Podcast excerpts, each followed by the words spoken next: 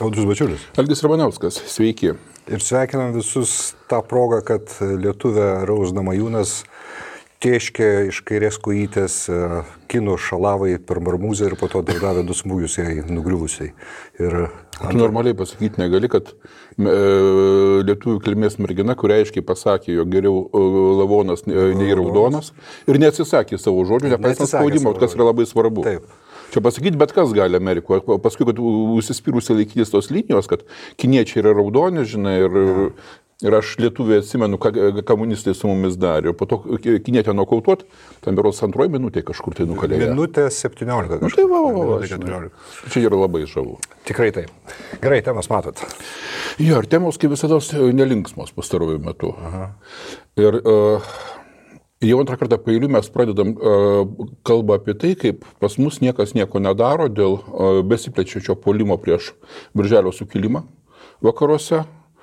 Uh, ir kartais net nepastebi, žinai. Uh, šią savaitę mūsų patronai iš Olandijos dėl savo profesinės veiklos gerai išmanantis Lietuvos užsienio politiką ir apskritai tenai santykius ar valstybių, atsiuntė žinutę, kad vat, šią savaitę, berots irgi ar praeitą savaitę, Olandijoje išėjo knyga, parašyta tokio Piterio uh, Delpeuto.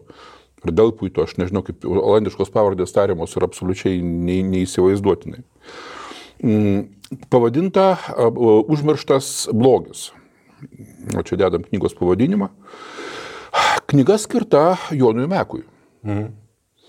Ir jinai atsirado, nu kaip, tas e, Delpuitas, jisai rašo, kad dau- daugybę metų Meko leidžiamas e, filmų žurnalas buvo jo parankinė knyga ant stalo, tarsi jisai gerbėjas Meko buvo. Nu, gal- iš to galima suprasti, jog tai kažkoks tai, na, mm, žmogus susijęs su tą vadinamą progresyvę alternatyvę kultūrą, nes nu, pas Mekas toksai buvo.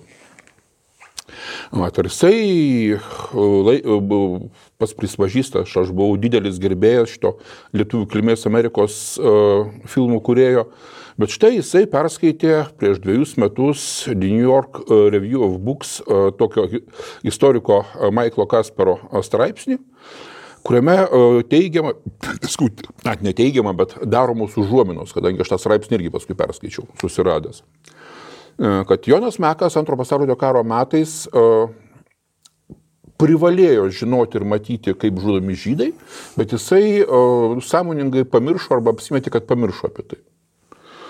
Toksai, e, dar pašnekėsim apie tą tekstą, jisai pošlikštis toksai, bet labai profesionaliai sukaltas yra aukštos, aukštos prabos propaganda. Na ir toliau šitas vat, uh, Olandas, rašytojas, jisai, ar tiesiog Olandas knygos autorius, jisai imasi, kaip jisai pats rašo, mm, peržiūrėti tiek Meko istoriją, kiek jis, jos, kiek jis ją išmano, tiek tą e, patį tekstą apie jį ir kelia savo klausimus. Na, ar e, tai Ar tai Mekas e, per, per naktį tapo kritusiu angelu, kaip jisai formuluoja, ir prisijungė prie tokių garsenybių, kurios nuslėpė arba norėjo pamiršti savo karo praeitį, kaip Günteris Grasas, Polis Demanas, Emilis Nolder. Olandijos poetas Liusebertas, kurio mes turbūt nežinome, bet Olandai matyt gerai žino. Ir ką dabar daryti? Ar, na ir čia kaip prašoma anotacijoje knygos patys autos parašytoje, jisai tyrinėja iš tą asmeninių prisiminimų santykių su istoriografija, nedarydamas jokių nuolaidų nei Mekui, nei Kasprui, nei pačiam sa- e, savo. A, Čia mes dedam knygos viršelį ir anotaciją, tiesa, ne olandiškai, bet uh, iš olandų neblogai verčia į, į anglų kalbą šitas Google vertėjas. Nu, vargu ar kas vers iš e, stop kadro. Tai aš nežinau, nu kas norės susiras galiausiai. Gerai, Čia ne problema yra. Bet apie ką reikalas, kad dabar jau pradėsim nuo, nuo, nuo seniau. Istorija šita, kuri išvirto šiandien Olandijoje, kur yra viena iš geriausių Lietuvos sąjungininkų NATO.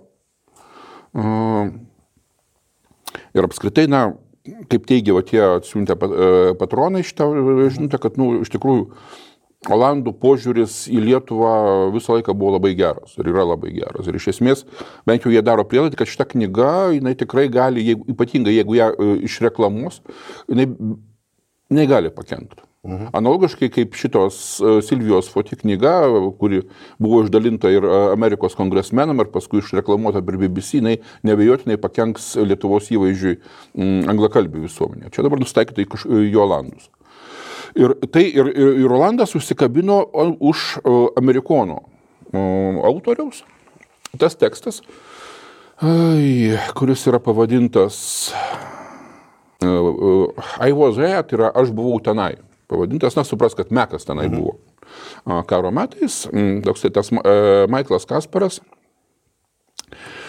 su, tą tekstą Kaip jau išsiaiškino vėliau Meko draugai ir gerbėjai, kurie puolėsi ir ginti, ir, ir, ir, ir kritikuoti tą, tą dalyką, tas tekstas buvo parengtas dar 16 metais. 2016 metais. Jisai buvo atiduotas pirmą kartą į tokį The Nation, Mm, tai yra tų labai kairės pakraipos intelektualų žurnalą Amerikoje, kuriame beje, nepaisant jo labai didelio kairumo, kartais atsiranda labai neblogų tekstų. Aš esu į, nu, aš kartą į pusmetį pavartau jį, mhm. pasižiūrėti, gal ten kas tokio buvo. Tai yra, tai yra vėlgi, jisai nėra, sakykim, taip tas labai plačią auditoriją turintis, bet tai yra, jisai daro įtaką vat, kairių intelektualų protam.